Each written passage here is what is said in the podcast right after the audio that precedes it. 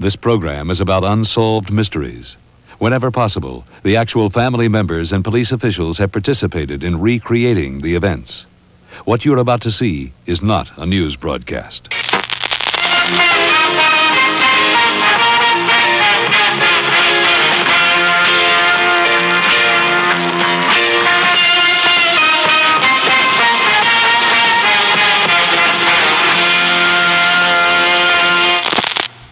And to America is presented by the good people at the Podbelly Network. my fellow Americans. We are fortunate to be alive. They need them to protect us from the number one killer in history. Protect us from the Central University. A study on why killed 290. A study on why it's called democide.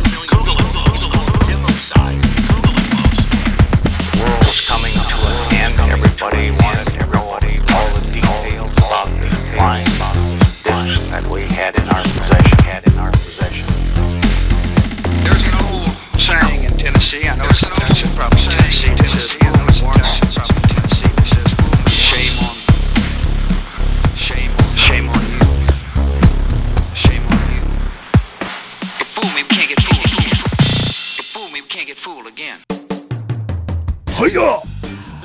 Boom. All right, everybody. Welcome to episode 247 of the Art and Jacob Do America podcast. I am your host in the place to be, Mr. Jacob P. And sitting right across from me uh, is not the brown recluse, Mr. R. Trail. It is the elephant in the room. But to my digital left, maybe your digital right. I don't know how this shit works once it gets transposed to the YouTubes where we have been demonetized for having Pizzagate and Padma McCord type episodes, but on your YouTube or whatever device you're watching or listening to us on. To my digital left is the brown recluse, Mr. Art Trail, COVID free since about 3:30.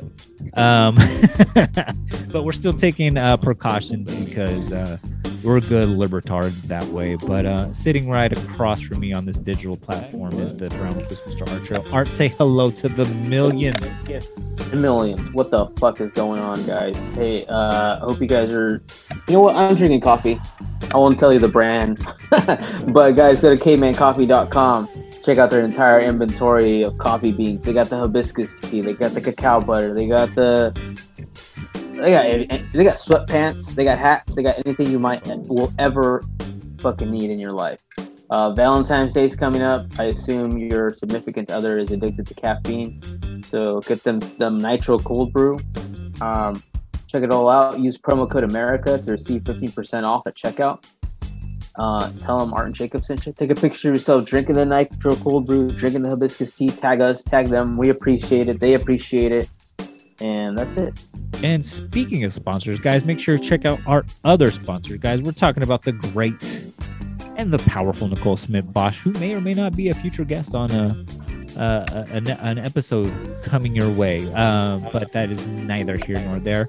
Uh, what is here, what is there, is the totally revamped sucreapparel.com. Guys, go to Sucre Apparel, where, where Nicole Smith Bosch has designed an array of merchandise. She revamped her store and has a, a bunch of new shirts cups and designs uh, for your consuming pleasure. So go there, support strong independent women such as her. Uh, when you find something you like, or if you're rich, you're a baller, or you're just, hey, you love her with all your heart and soul, like the great and powerful gorilla of a man, Jesus Fuentes. You know, you're going to put all those merchandises into your cart and buy the whole collection.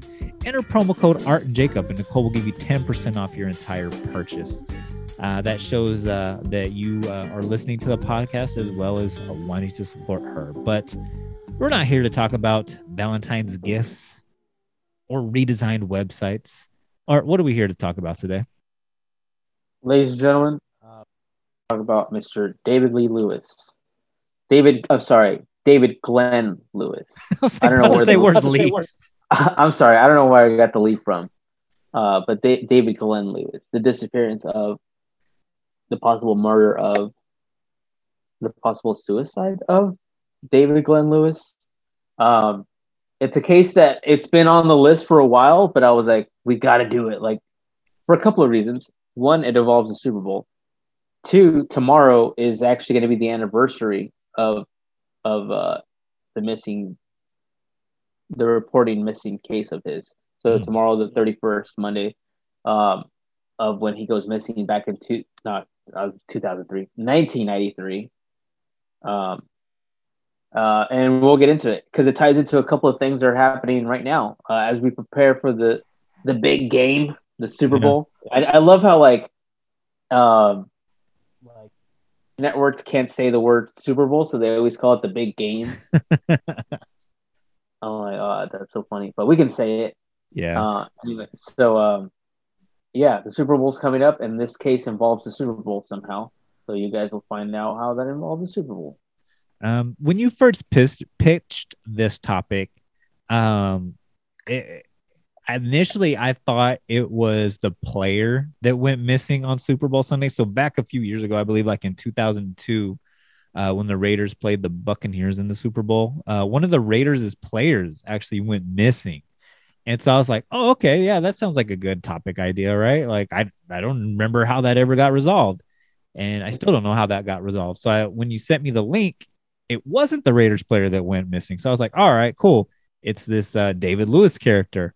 And then so when I put David Lewis missing, like when I started doing my Google search that following Monday, uh, a bunch of links showed up for um, Don Lewis, which is Carol Baskin's husband that went missing Oh, back wow. in 95, I want to say around the same time frame. And I was like, huh, that's pretty odd that Art would want to cover like the whole Carol Baskin missing husband thing because he fucking hates Tiger King and everything around it. And I was like, mm, Art's got a touch of the dyslexia. So maybe he meant to say Don Lewis and not David Lewis.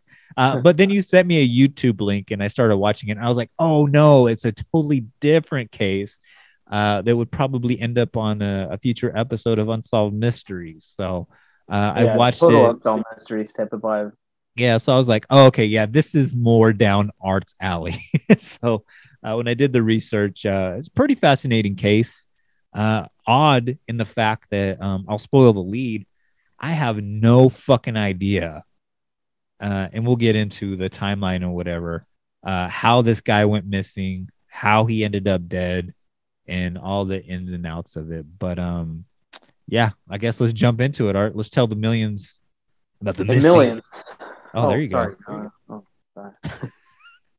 uh, fucking delay on the Zoom call. Um, but um, yeah, let's get into it, man. Um, I guess like you said, January thirty first, nineteen ninety three. A pretty special day uh, if you're a Dallas Cowboys fan. Uh, it was the Dallas Cowboys uh, versus the Buffalo Bills in Super Bowl 27. Uh, it, this was officially the return of America's team. Um, Dallas Cowboys had gone through a lull.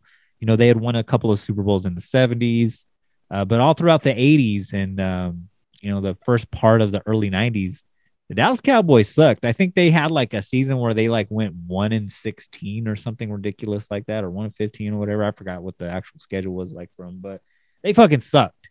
Um, worse than they do now, kind of thing. And they looked like a lost franchise. Uh, but this was the game that turned them around. They would go on to win uh, two additional Super Bowls in the 90s. But um, uh, David Lewis, uh, he was a huge Louis, Dallas big Cow- Cowboys fan. Yeah. yeah, huge Dallas Cowboys fan. Uh, he was actually born in um, 1953 in Borger, Texas. So he got to see, you know, Tom Landry's Dallas Cowboys, you know, tearing it up, uh, becoming an America's team, the inception of the Dallas Cowboy cheerleaders and all that is. Uh, but he wasn't just some fucking dumb jock uh, football fan.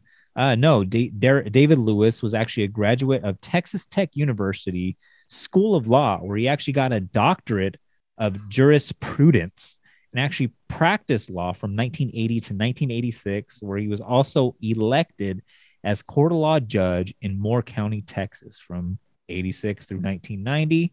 Uh, however, he did lose his reelection campaign, uh, but started practicing law in Amarillo, Texas, where he would live pretty much up until his disappearance and eventual death. Uh, but he was married. You know, he had he had the very uh, American dream lifestyle. He was married to a lady named Karen, who would Yeah. often ask for the management. You know, whenever they went out, um, wherever they'd went, and they also had a nine year old daughter named Lauren. Um, uh, he did uh, a bunch of things. Like he was very active in his church. Uh, he contributed to multiple charities. Uh, he taught Sunday school, uh, and he also taught uh, law classes at the local uh, junior college uh, at Amarillo, Amarillo Junior College. You, you know what's funny? You say all these things, and it's kind of hard to forget, or it's kind of hard to to put in perspective that the dude was 39 years old when he went missing. Mhm. And and I think about that. I'm like, dude, this guy accomplished so much. He was a judge. He was a lawyer. He was he taught school. Like he did all these things. And the dude was 39 years old. Like I'm only a few years away from that. And like yeah, this guy like accomplished a lifetime worth of things. Where it's like, god damn, like yeah. calm you look at down, man. What just just fucking spend all day watching YouTube for once. God damn. Just Google your own name for crying out loud.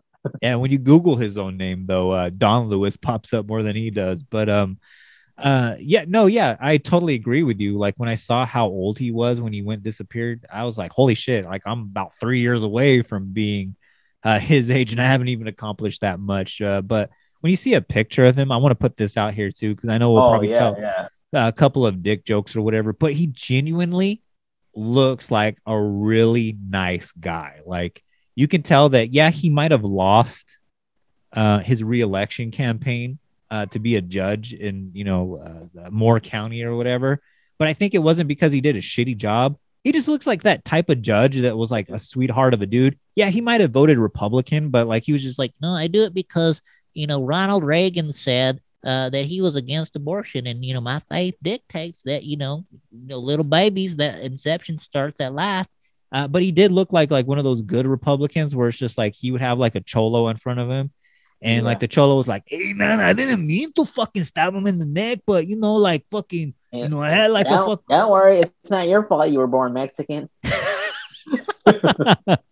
But he was like, you know what? Um, you know, I know the minimum sentence on this is community service, and you, Jorge, you look like an outstanding citizen, you know. And if you're You telling like me, one of the good Mexicans. yeah, one of the good ones, not one of the rapists or bad, bad hombres. Uh, he goes, I, so I'm going to give you community service for stabbing your father in the neck 75 times because, hey, maybe you are telling the truth. You put your hand on the Bible, and to me, I believe any man that puts his hand on the Bible is an upstanding person if they swear they're telling the truth, whole truth, and nothing but the truth.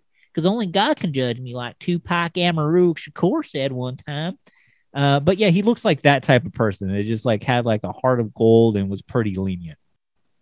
He also looked a lot old, older than 38. Like I think I think what 38 looks like, or I'm sorry, 30. He was 39, Nine. but but he was you know his that last picture that everyone uses. He's 38 in that picture. Mhm. But for 38 years old, he looks like he's old enough to be my dad, kind of thing. Where it's like I think that's like a white thing where it's like white people age like not gracefully, you know.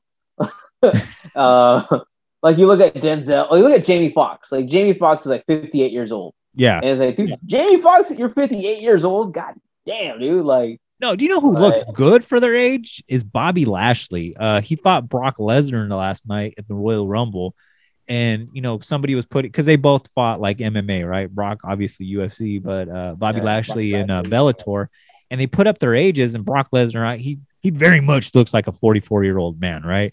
But Bobby Yeah. Lashley's like something ridiculous, like 48. And I'm like, motherfucker, you look younger than I do.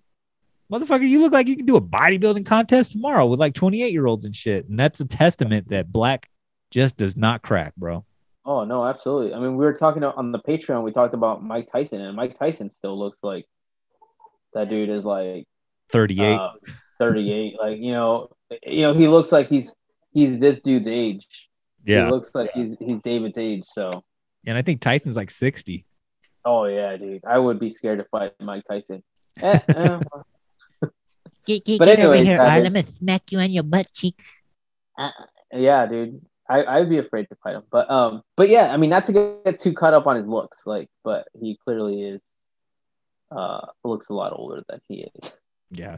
So uh, to go back to the date, uh, if you're hearing this on a Monday when I drop the episode live in full effect, which you all should be doing, uh, but January 31st, 1993, uh, Super Bowl 27.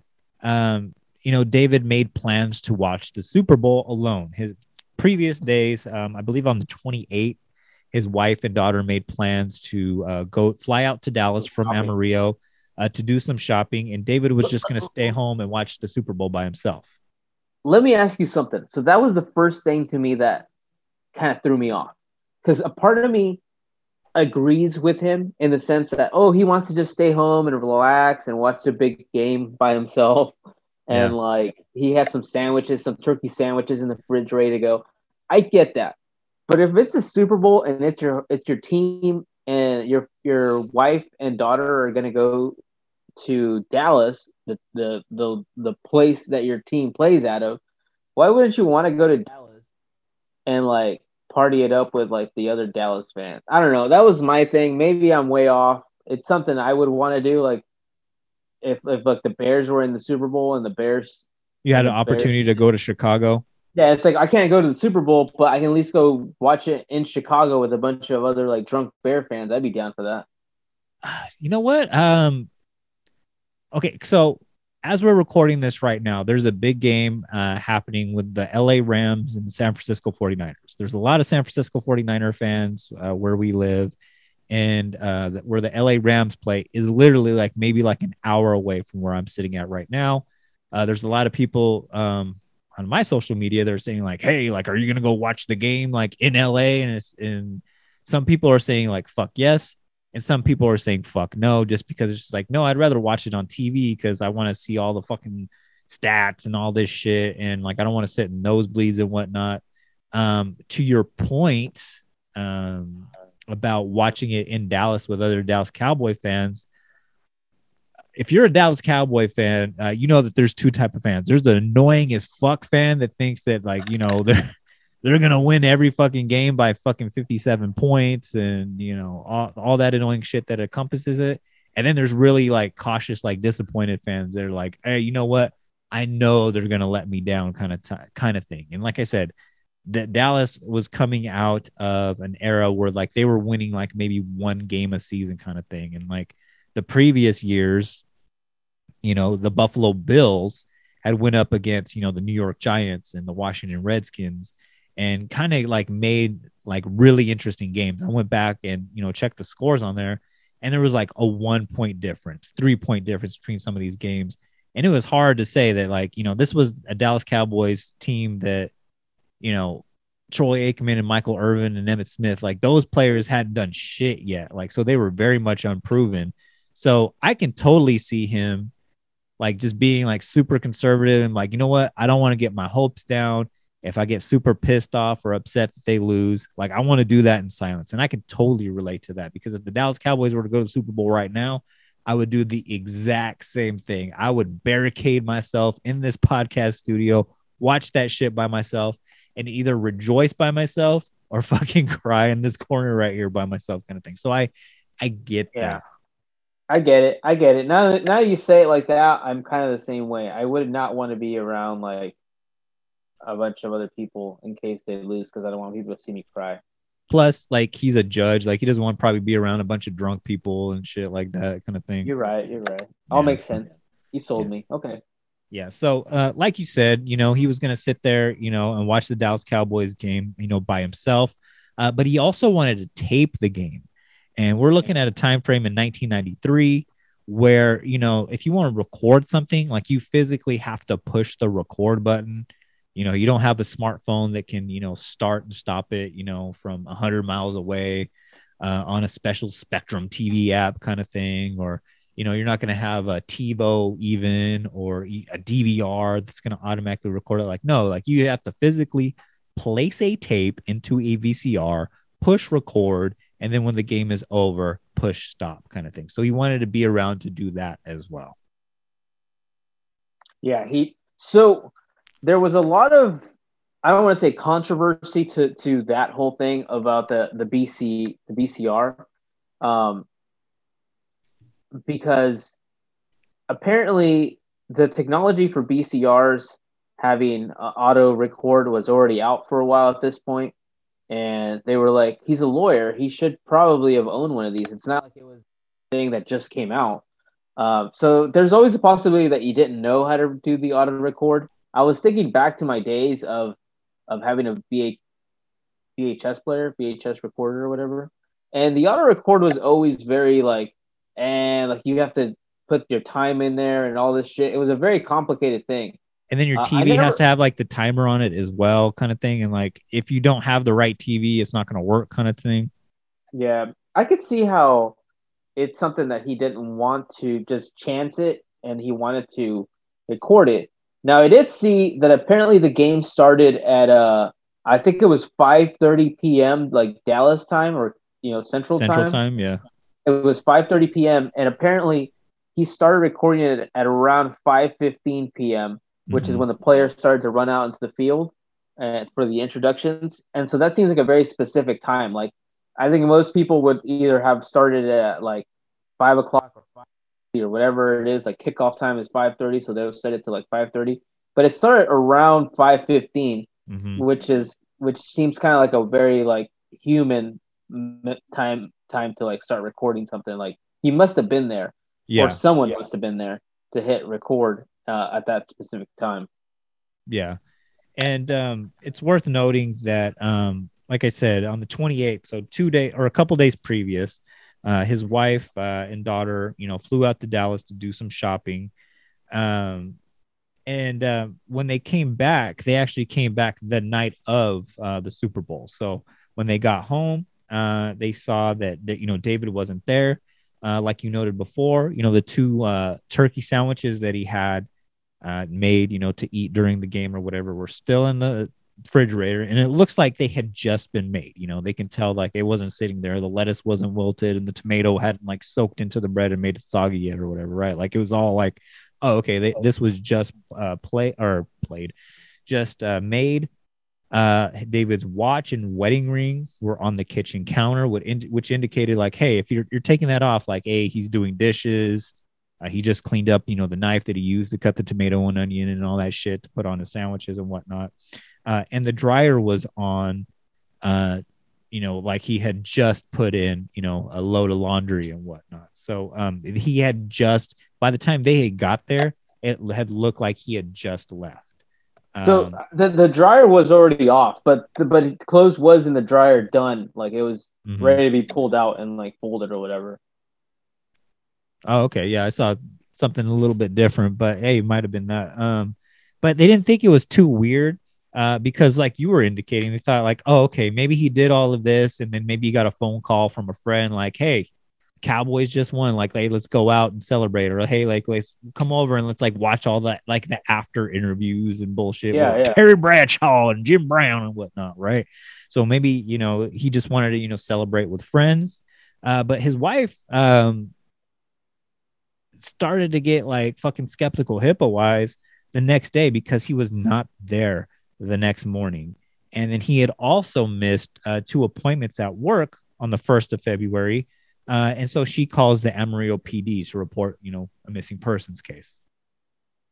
So man, that's one of the things that I thought was really uh, interesting about this whole thing is that, and I know this isn't the first missing persons case we've covered, but the wife was already concerned at this point because she thought maybe he went out to do the to watch the game or something. Maybe you know he was expecting one of his buddies to come over, and then his buddy convinced him like, "No, let's go watch the game," and that's why he had the two sandwiches. Because- I, and the two sandwich thing I thought was also kind of weird because when I first heard it, I didn't think much of it because I was like, that's what I would have two sandwiches for myself Yeah, because I eat a lot.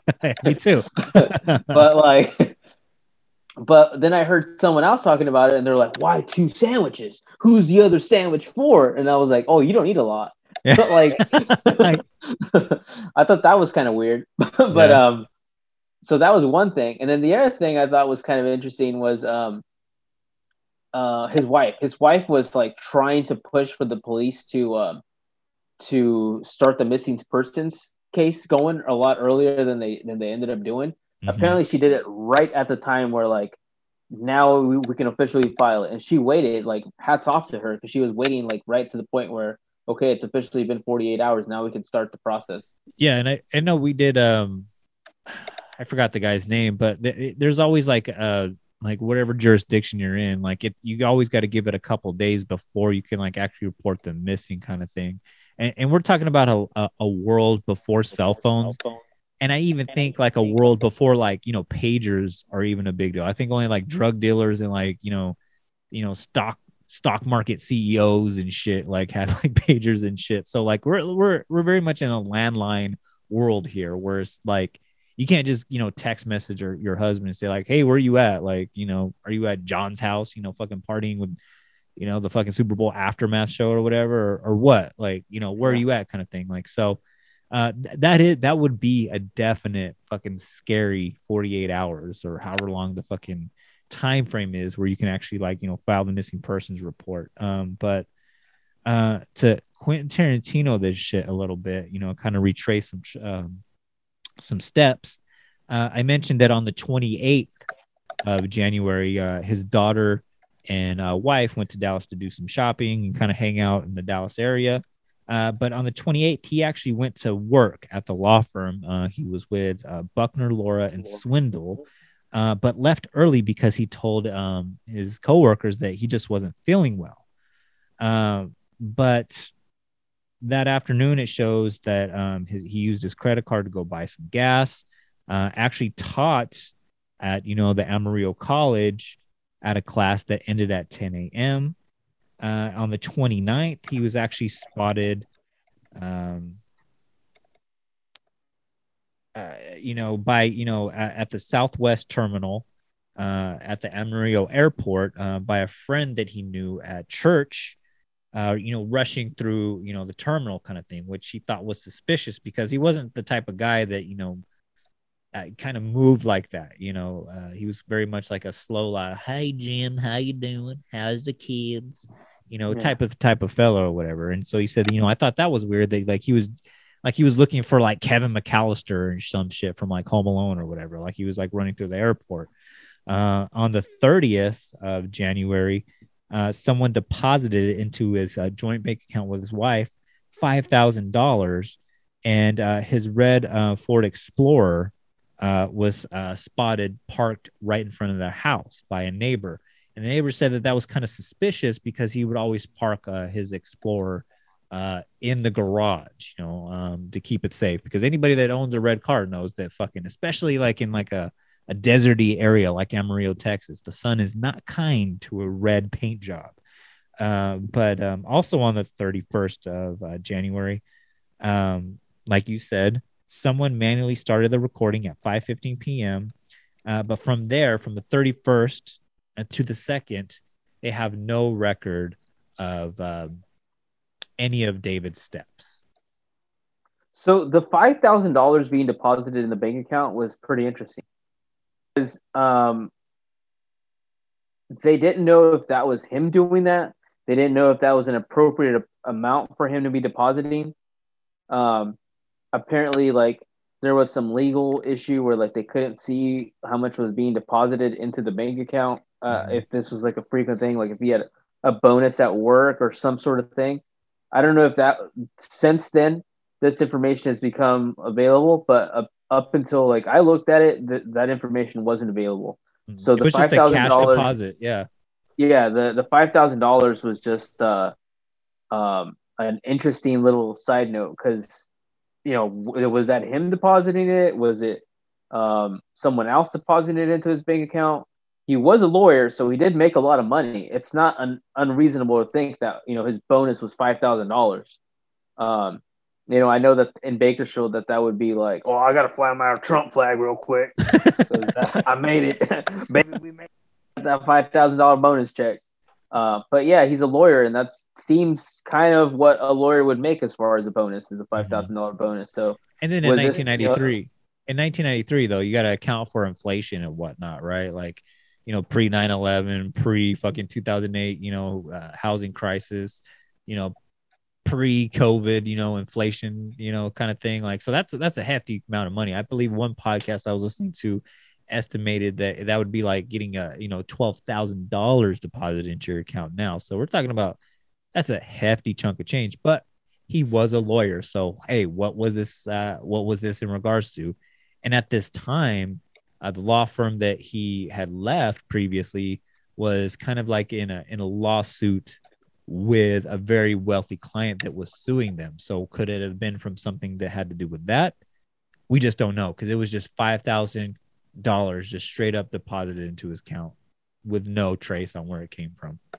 Yeah, and a couple of things that I would like to get into at this point, because there's a little more to develop. But um, the wife was asked a little bit about the five thousand dollars, whether this is a normal uh, amount of money for him to be receiving, and the wife was like, you know what, I I don't know. It was not a lot of information for the wife to the point that the police asked for the wife to go um, to get a polygraph test, Yep. and the Yep. wife declined the polygraph test under under her lawyer saying, "Hey, don't do that. It's going to make you look bad if you take a polygraph test." Um, so a lot of people point at the wife, going, "Hey, that's weird. Like, why is the wife not willing to take a polygraph test?" Um, I didn't think it was that weird. I don't know how you feel about it, but if your lawyer, like, if you know, if my lawyer was telling me like, "Don't do this," I would, I would be like, "Okay, you're the lawyer. I'm not going to do that. like, I'm gonna just continue not doing that." So I mean, I didn't s- think it was that weird, but I know the internet flips out about. Oh, there you go. That's the that's the missing clue there. It, it, it reminds me of Elisa Lam. I hate to keep bringing up Elisa Lam like this, but like they flip out about like the littlest detail. Like, oh, it was a fucking transdimensional demon that she was running from because she flipped out. Couldn't have possibly been a mental illness. And you got to think of like, yeah, like who is usually like when you watch like Dateline or whatever, who do they usually blame? Like when somebody goes missing or someone's murdered, the the spouse or the girlfriend or whatever, right? So And we and knowing what we know, like doing like fucking 247 episodes, polygraph tests are very unreliable, and the only people that fucking uh really want to use those are fucking psychopaths that are good at lying and you know like a like a Charles Manson or somebody you know like a fucking a real serial killer that can fucking hide their fucking heartbeat you know and lie without fucking skipping a beat kind of thing right? But a wife that just lost her husband that is you know full of emotion right now has like all these like detectives maybe asking her tricky questions or whatever i can see her failing a polygraph test and then looking and it becomes incriminating for her Yeah, I mean it's it's there's no there's no there's no gain of it if you're innocent. Like yeah if you're innocent, they're not gonna be like, aha, you're off the hook, get out of here. It's just another thing for you to um for them to try to see, oh well you failed this question and this question, so hmm something's going on here. yeah Um, yeah, I can understand why she didn't take it, but a lot of people online focus in on the fact that she didn't take it. Yeah. uh, I don't think there's enough there, but uh, I do think it was strange that the wife didn't really have that much. I don't know how involved she was in the finances of the family, mhm. uh, but she didn't seem like she knew that much about where the money was coming from or why the money was there, or if that was his bonus or if that was normal for him. That's a little bit weird.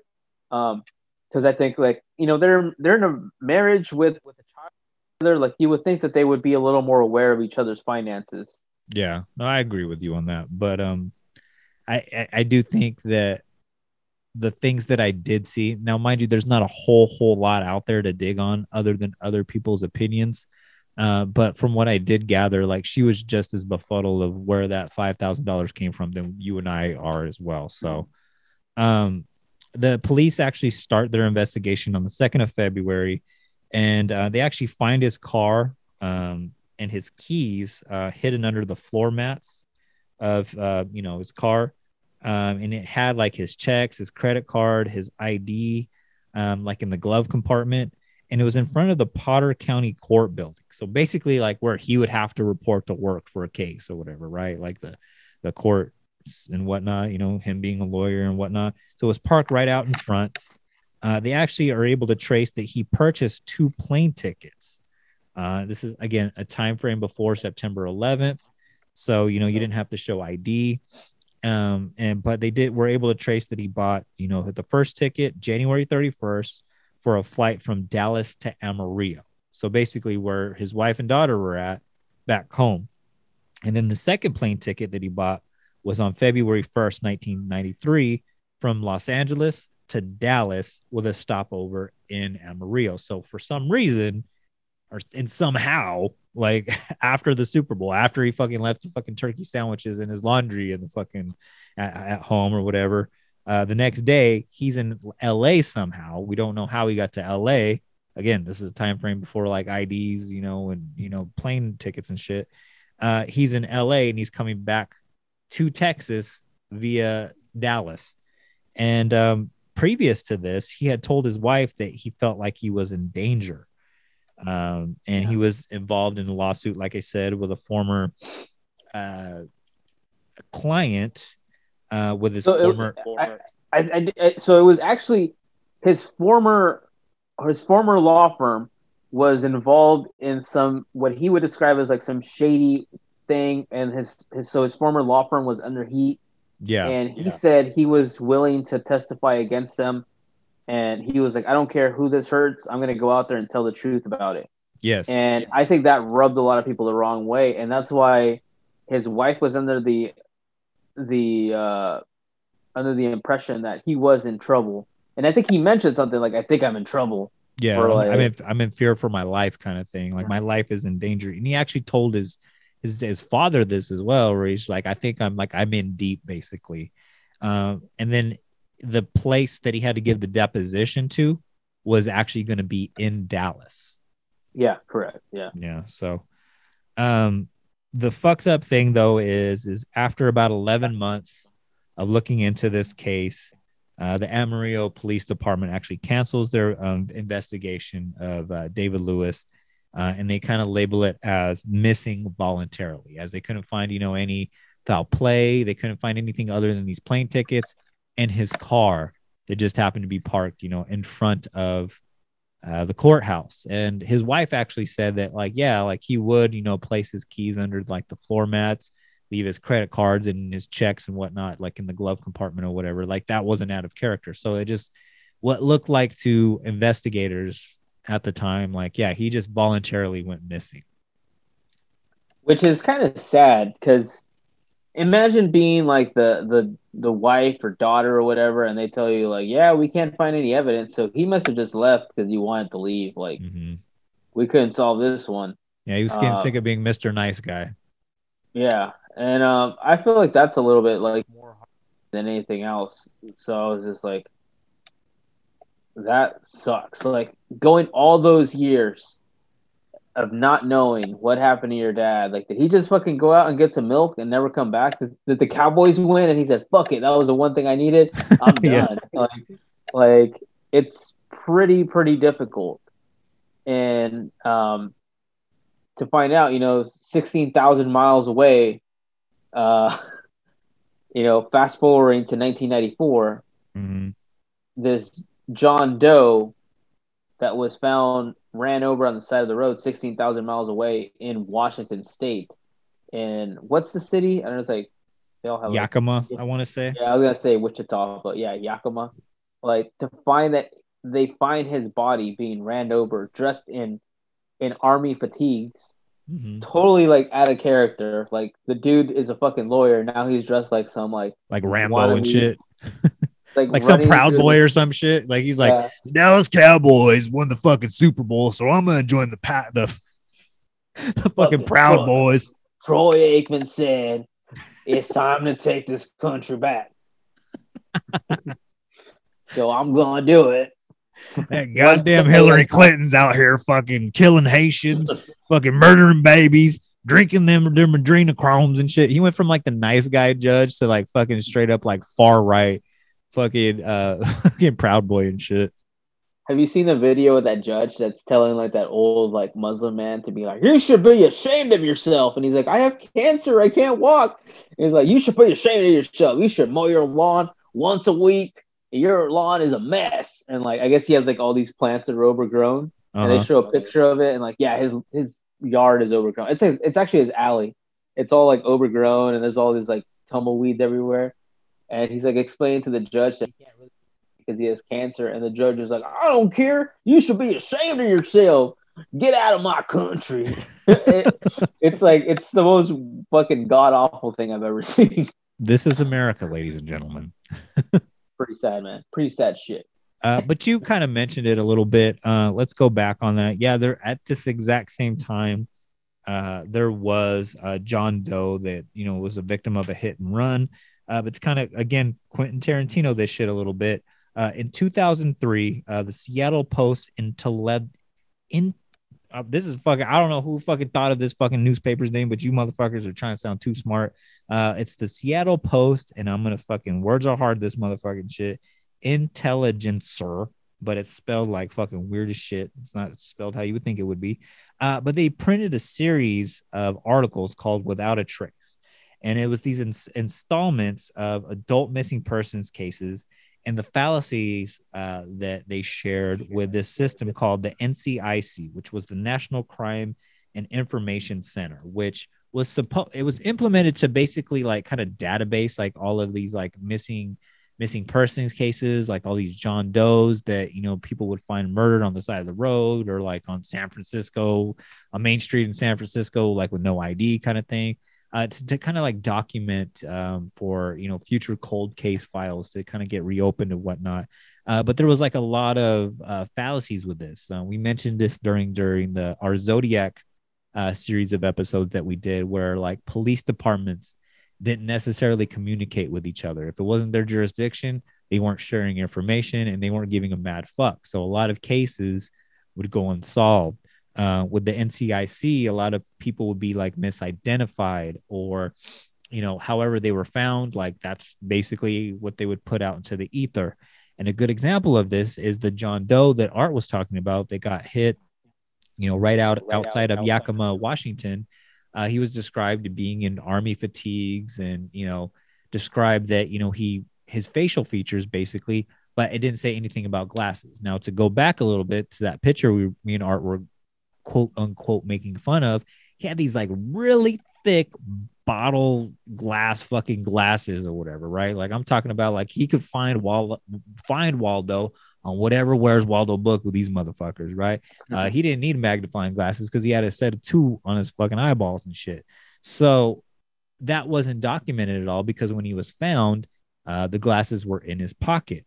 So uh, fast forward, you know, a year or two, uh, Washington State Police Detective Patrick Dutter uh, was actually fascinated by these this series of articles that were being printed, and he said, "You know what? Let me use this new thing called Google uh, to uh, start looking up the details of um, all these like missing John Does and you know kind of put like these intricate details about them. So um, he did this, and he actually ran across the case for David Lewis, and he was comparing it to a John that John Doe case that Art was talking about, and he goes, you know what? It, it just doesn't make sense though because you know first of all, you know he's being found in you know, basically right outside of Yakima, Washington. I believe the actual city was like Moxee, which is like Gorman here in California. It's just like a place you go to Carl's Jr. and you go take a piss or whatever, right? Uh, it didn't match because they didn't have him listed as wearing any glasses when he was hit. However, when he contacted the local police station there in Yakima, uh, he, in the evidence folder, you know, the the belongings that that person had on him was actually a pair of glasses. And when he actually matched the glasses to the glasses that David was wearing in the famous picture that I'm sure that I'll be plastering all over the YouTube video. They were the exact glasses that were found on this John Doe. So what he also did is is he contacted David's mother and asked her, you know, hey, would you would you be willing to submit a DNA test? She says yes, you know, hey, anything that could possibly lead to the identification of my son, I'm willing to do. Now, the local police department that had this John Doe's evidence also had a tissue sample. They they sent that tissue sample to, um, I believe it was a university in Texas. I forgot to write down the name. I'm sorry, uh, but it was a place that actually specializes in DNA research. It wasn't just some you know Bakersfield College bullshit. Fucking hey, if you can you know connect the dots, like you'll get an A on your fucking uh, your final exam note thing. No, this was like an actual research center that did a lot of DNA testing throughout the whole nation and the world. So they were the experts of experts here that examined DNA. And it was an exact match to his mother. So they were able to positively identify that the John Doe that got hit in uh, Yakima, Washington, was that of David Lewis. Yeah, one of the things that I thought was strange was so when he was apparently struck by an automobile, um, he was not wearing the glasses. Mhm. Now, as someone that wears glasses, I wear glasses all the time. Like I don't wear them for fashion. I, I wear them to like literally see. I can't drive without them. Yeah. Uh, and apparently he was really blind without his glasses. Um, I can't imagine him not wearing his glasses at night, um, unless either foul play was involved, or he was on some kind of drugs or something, or he was having like a mental breakdown episode. And even then, it's like, why would he take his glasses off? Mhm. Why would he be wearing this army fatigue? Um, I guess the one thing about the army fatigue is that there is a military base like literally down the road from where he was at. Yeah. Uh, and a lot of people think, was he just trying to blend in as a soldier or something? Like, what's going on here? Like, it, I'll be honest with you, man. We've covered a ton of cases. This is one that makes no goddamn sense. Even Nope. as even as I was doing the research on it, I have no take on what happened here. I don't know if this is aliens. this could be aliens, man. For all we Yeah. know, like this is so weird. This could, if you told me this is an alien abduction case, I'd be like, yeah, okay. Because Yeah. like the fact that he goes missing, 24 hours later, he's in a different state, 16,000 miles away. He was in Texas, now he's in Washington State, and now he's found dead. Somebody runs him over. Is In that an accident? Yeah, in Washington.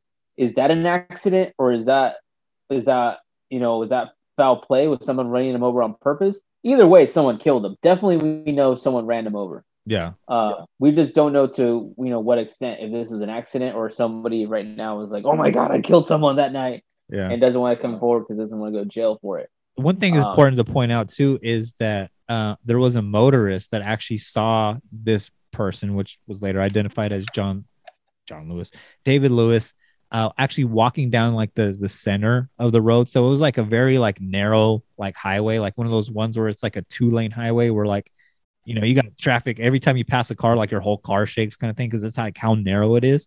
Like he was like walking down like the center like lines and like somebody like was driving by and like, oh my god, there's we almost fucking hit a dude. Like maybe we should like turn around and like warn people like, hey, like there's like a transient dude like in the middle of the road, or I don't know, like maybe like he needs help or whatever. Like let's go back and fucking like warn people and see if this guy needs help, or maybe he needs two turkey sandwiches because he looks like he eats a lot. And so when they turn around, like he it was already too late. Somebody had already hit him.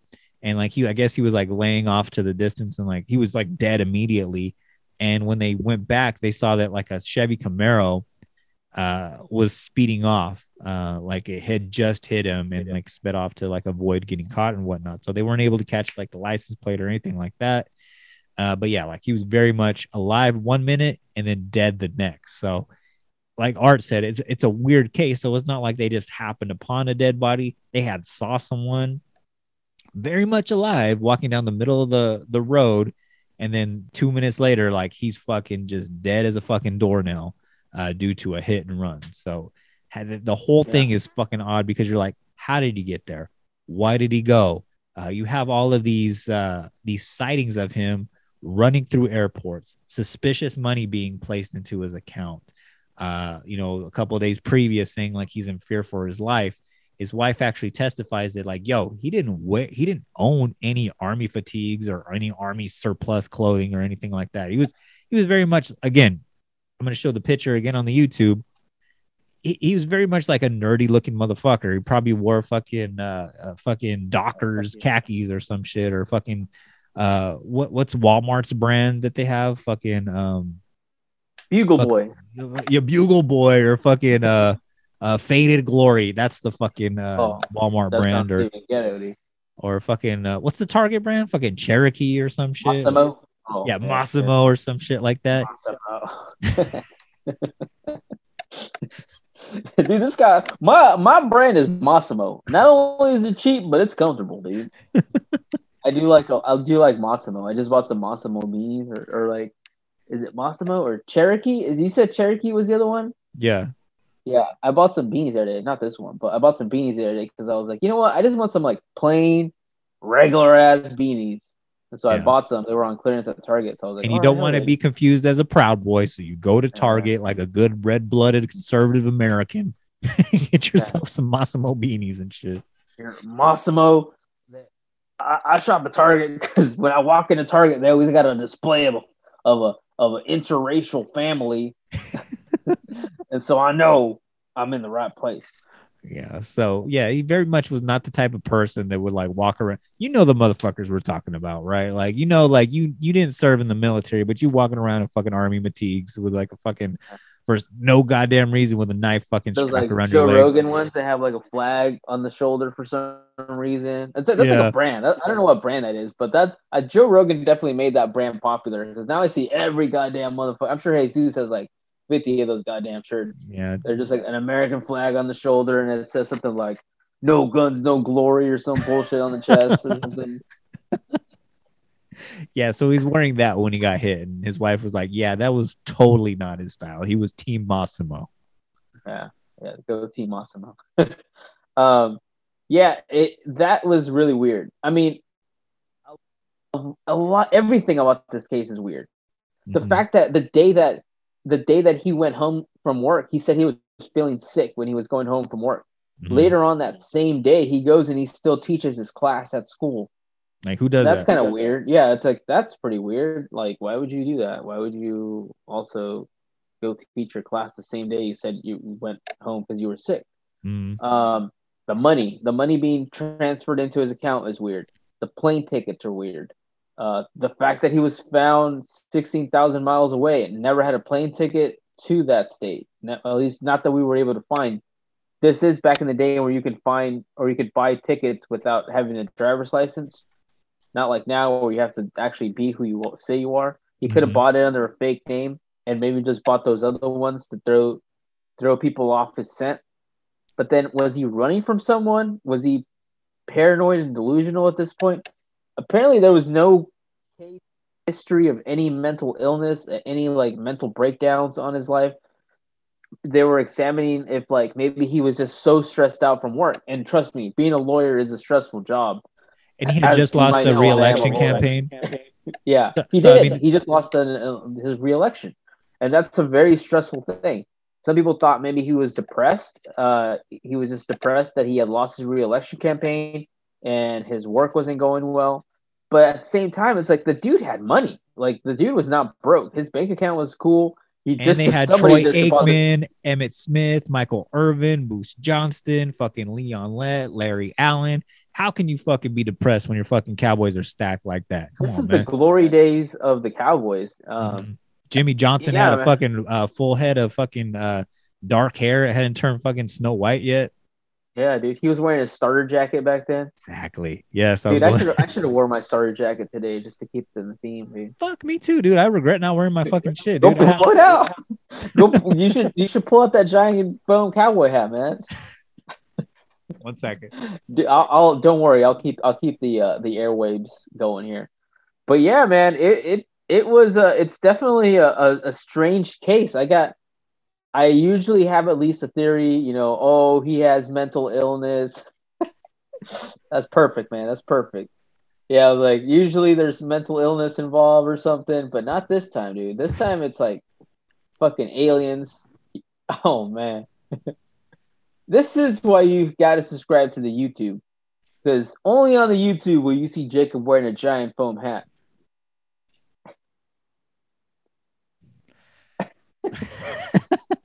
Best fifteen dollars I ever spent in my life. Where did you get that? At the training camp? You go to the training camp every year, don't you? Yeah, I bought it in Oxnard. Yeah, That's cool. yeah. Man. Uh, It's not comfortable. I'll tell you that right now. it'd be funny if it's like if it's like extremely painful. It kind of is, and I have a small head, and it's cutting wow. off some circulation. So Oh. I was just joking, but I didn't know it was gonna be painful. Um damn man. Well Comedy yeah, I mean that's how I imagine comedy is pain. Pain is beauty. It is. Um yeah, I don't know. I have no I don't know if you have any theory or anything that you have on this case. I don't because it's just like there's theory. there's so much weird shit. Um, I guess on February first, the only sightings that we have besides like his friend that saw him like running around like in the the airport. Uh, I guess police uh, noticed um, in front of that Potter County courthouse building uh, that he was actually taking pictures of his Red Explorer. Um, they thought it was weird, but they're like, ah, he's a white Republican. Like, I'm sure he's doing something outstanding. Uh, their words, not mine. Um, also, too, a cabbie uh, from Dallas uh, said that he picked up somebody that matched the description of David, and that he was super nervous, and that he was fumbling around with like a wad of a hundred dollar bills. So we mentioned, you know, the you know the five thousand dollars that was, you know, randomly deposited into his account, and he's fucking fumbling around with like a wad of a hundred dollar bills, even though he left all of his his uh, personal belongings and money and cards and shit, like in his uh, red Ford Explorer, which I've never seen a red Ford Explorer. That's fucking odd. Must have been fucking custom uh, ordered or whatever, but it just doesn't make sense at all to me. Yeah, I mean, maybe he was running from something, whether it was imaginary in his head, aliens. Uh, you gotta leave the you. Maybe it was the Russians. Maybe it was the Mexican mafia. Maybe it was the Italian mafia Maybe it was fucking, you know, Hillary Clinton and the fucking lizard people. Um, I don't know. Uh, it's one of those cases where it's just like you want to go down a road of like, okay, maybe the the client that was suing his former um, law firm, maybe they had something to do with it. Maybe it was his former law firm, but it's just like I don't think some nerd like that, like, because when you look at like that case, it was just a bunch of nerds like fucking you know suing each other or whatever like i don't think steve jobs yeah. and bill gates would fucking fucking bust out fucking swords and uh, fucking have a trial by combat like this shit was game of thrones or whatever or fucking do some fucking mafia shit like this it didn't seem like he not was... only that but uh... oh go ahead oh sorry uh, so i was gonna say like i believe he talked to his uh i think it was his father-in-law that he talked to about this mm-hmm. um and um, his father-in-law was like, "Yeah, this this uh this lawsuit isn't that big of a deal, man. Like, I wouldn't worry about it." Apparently, it wasn't like super fucking out of like the question of like of like some people might lose their jobs, but it's not going to be that big of a deal. Yeah, yeah. So the fact that he was like stressing out about this and like going like all ape shit about it was maybe the mental illness card we can pull that out on this one. Maybe. But it's still that's that's a far stretch. I feel like we're just really stretching it on this one. Yeah it's one of those ones like i said it definitely deserves to be on unsolved mysteries uh i i i'm surprised it's not on unsolved mysteries uh but we beat you to it um fucking unsolved mysteries but uh yeah it's it's it's one of those wild cases and you hit the nail on the head when it, you're like when you really think about it like it's it's super sad for both his wife and his daughter. It's just like, okay, first you have that hit of like, hey, maybe dad abandoned me kind of thing. And then you have the whole, oh shit, this is worse than my dad abandoning me. He fucking was killed in a hit and run. And we don't know why the fuck he was 1600 miles away in Yakima, Washington, when his fucking ass, you know, was from Amarillo, Texas. He grew up in Texas his whole life. Like, why would he be in fucking Washington? There was no connection to Washington at all. Why was he there? Why was he walking down the road?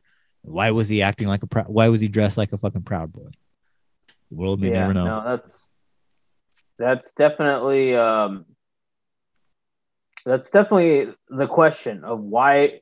That's that's got to be the main question. Why was he in middle of fuck nowhere? Um, you know, it would this case would be a lot easier to solve if they found him in like Amarillo and like a fucking cheap motel or something. Yeah. Uh, but the fact that he was so far away, or even if he ended up in one of the places like that he had a ticket to, like if he was in Dallas and they found him dead in Dallas of like a gunshot to the head or ran over, it would be like, ah, well, clearly somebody was after him, or maybe he did cocaine and like party too hard because the Cowboys won or some bullshit like that. Yeah. But the yeah. fact that he's in Army in the middle of Washington. He didn't even have a plane ticket there, and if he did, he was really covering his tracks. Um, just a really insane case, man. I'm sure there's little details that we missed. I listened to a podcast where the uh, the the daughter's best friend cleared up some of the questions for for them. Um, uh, but even then, there were still so many questions involved in this case. Like, mm-hmm. I didn't I didn't um I didn't see very many many very many like like clear cut or like oh, oh well that explains that kind of thing because even the daughter the daughter's best friend was saying like him and his wife were like in really good standings it's not like you ever saw them fighting like they were like everything was cool like it wasn't like they were like it was a marriage that was falling apart yeah um so like that kind of goes out the que- out the room. Like I don't think the wife did it. If like I know some people online were pointing at the- like she must have done it, but that makes no goddamn sense because the wife was with the daughter the whole time. Yeah. And if the theory of that she hired some hitman to take care of the wife and she only went shopping in Amarillo or in Dallas to uh, cover her tracks, that is a pretty elaborate like covering your goddamn tracks. Like I don't know, it, it doesn't make any sense. Like did somebody kidnap him and drive him all the way to Washington and just throw him in the streets? Like and if if he was the only one making if he was the only one working and there was money deposited in the account not money taken out of the account that doesn't that doesn't support that theory either like that's it just there's just no there's no trail to follow really like it just it's all dead end kind of thing so yeah, That's all I got. I think that's all i it. got brother and um like you said at the beginning of this yeah it's a pretty depressing topic the only the only light on this is that you know i'm wearing this goddamn giant fucking cowboy hat You're wearing a jumbo cowboy hat. yeah bang, Cowboys bang, one. Hey, mate. hey, the Cowboys won. Hey, man. My favorite team, the Cowboys. Uh, this this lady one time, uh, I forgot where I was working at. I was working at Toyota at the time, and um, the Cowboys must have been good at the time, and um, it was like the playoffs, and they let us all wear jerseys to work.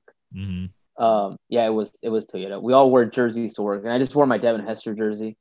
And um, uh, this lady goes in there and she's like, "I like the Cowboys." And anyways, her saying that became like a joke within everyone around us because everybody would just be like, "I like the Cowboys" for no reason. They would just say that because her.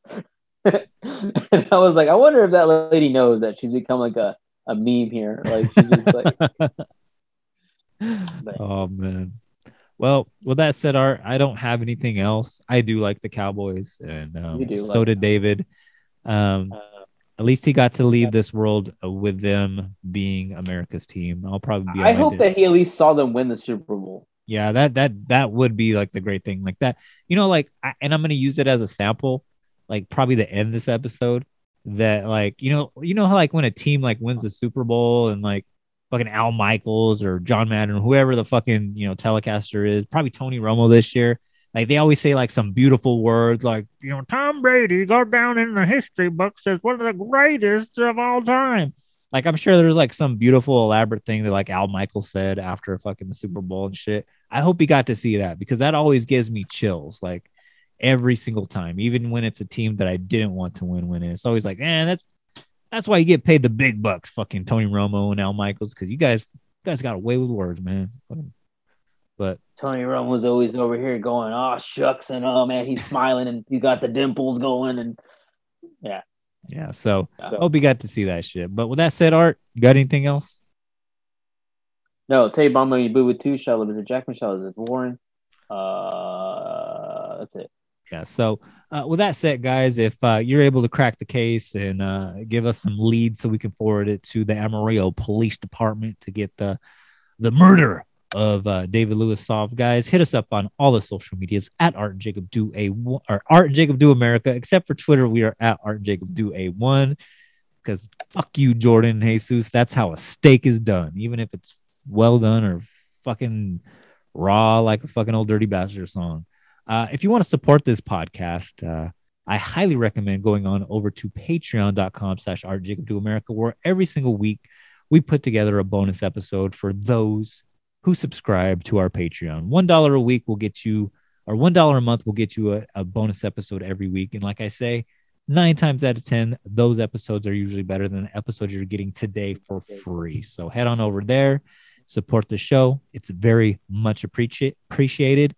Uh, if you want to support us in any other way, guys, I highly recommend going on over to artjacobdoamerica.com, uh, where Art has given us links to our merch store over at teepublic.com, uh, where you can pick yourself up a t-shirt, uh, some masks, uh, a sweatshirt, um, some chonies. I believe we even have panty liners and um, tampon applicators with our fucking logos on it. So Wow. head on, head on over there uh, buy some merch. And it's not so much to support us financially because I think we receive like a couple of pennies every time you buy a panty liner or a tampon applicator or whatever. We probably get like half a Bitcoin or something like that. Something very minuscule or whatever. But it's not to help us financially, but more or less to help spread the good word of the and Jacob Do America podcast. So when you have those uh those freak nasty dudes that like to go down on you when you're on your period or whatever, and they see an Art and Jacob Do America uh, tampon applicator in that coochie hole,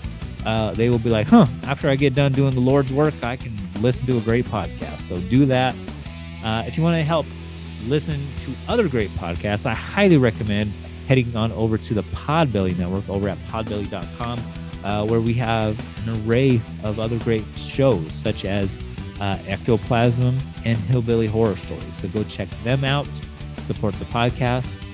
Uh, my buddy Eddie from the RRBG podcast, he's starting another podcast over in the basement of the comedy store. Uh, he is going to be ruling that dungeon down there where uh, they actually found like fucking finger bones and shit in the fucking in the plaster when it used to be Ciro's nightclub and shit. So shout out to him.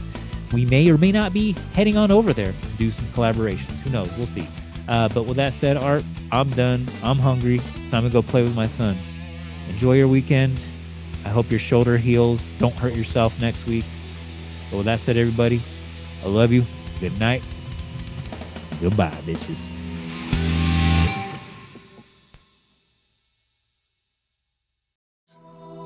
The Cowboys are back on top of the mountain now. They were there in the 70s, fell off in the 80s. They're back on top now, and they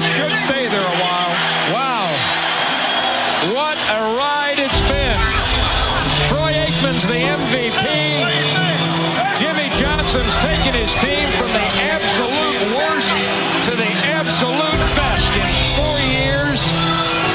And Dallas, your Cowboys are the champion. Listen like that, and uh, it's like this. Then who gives a fuck about those? So just chill till the next episode.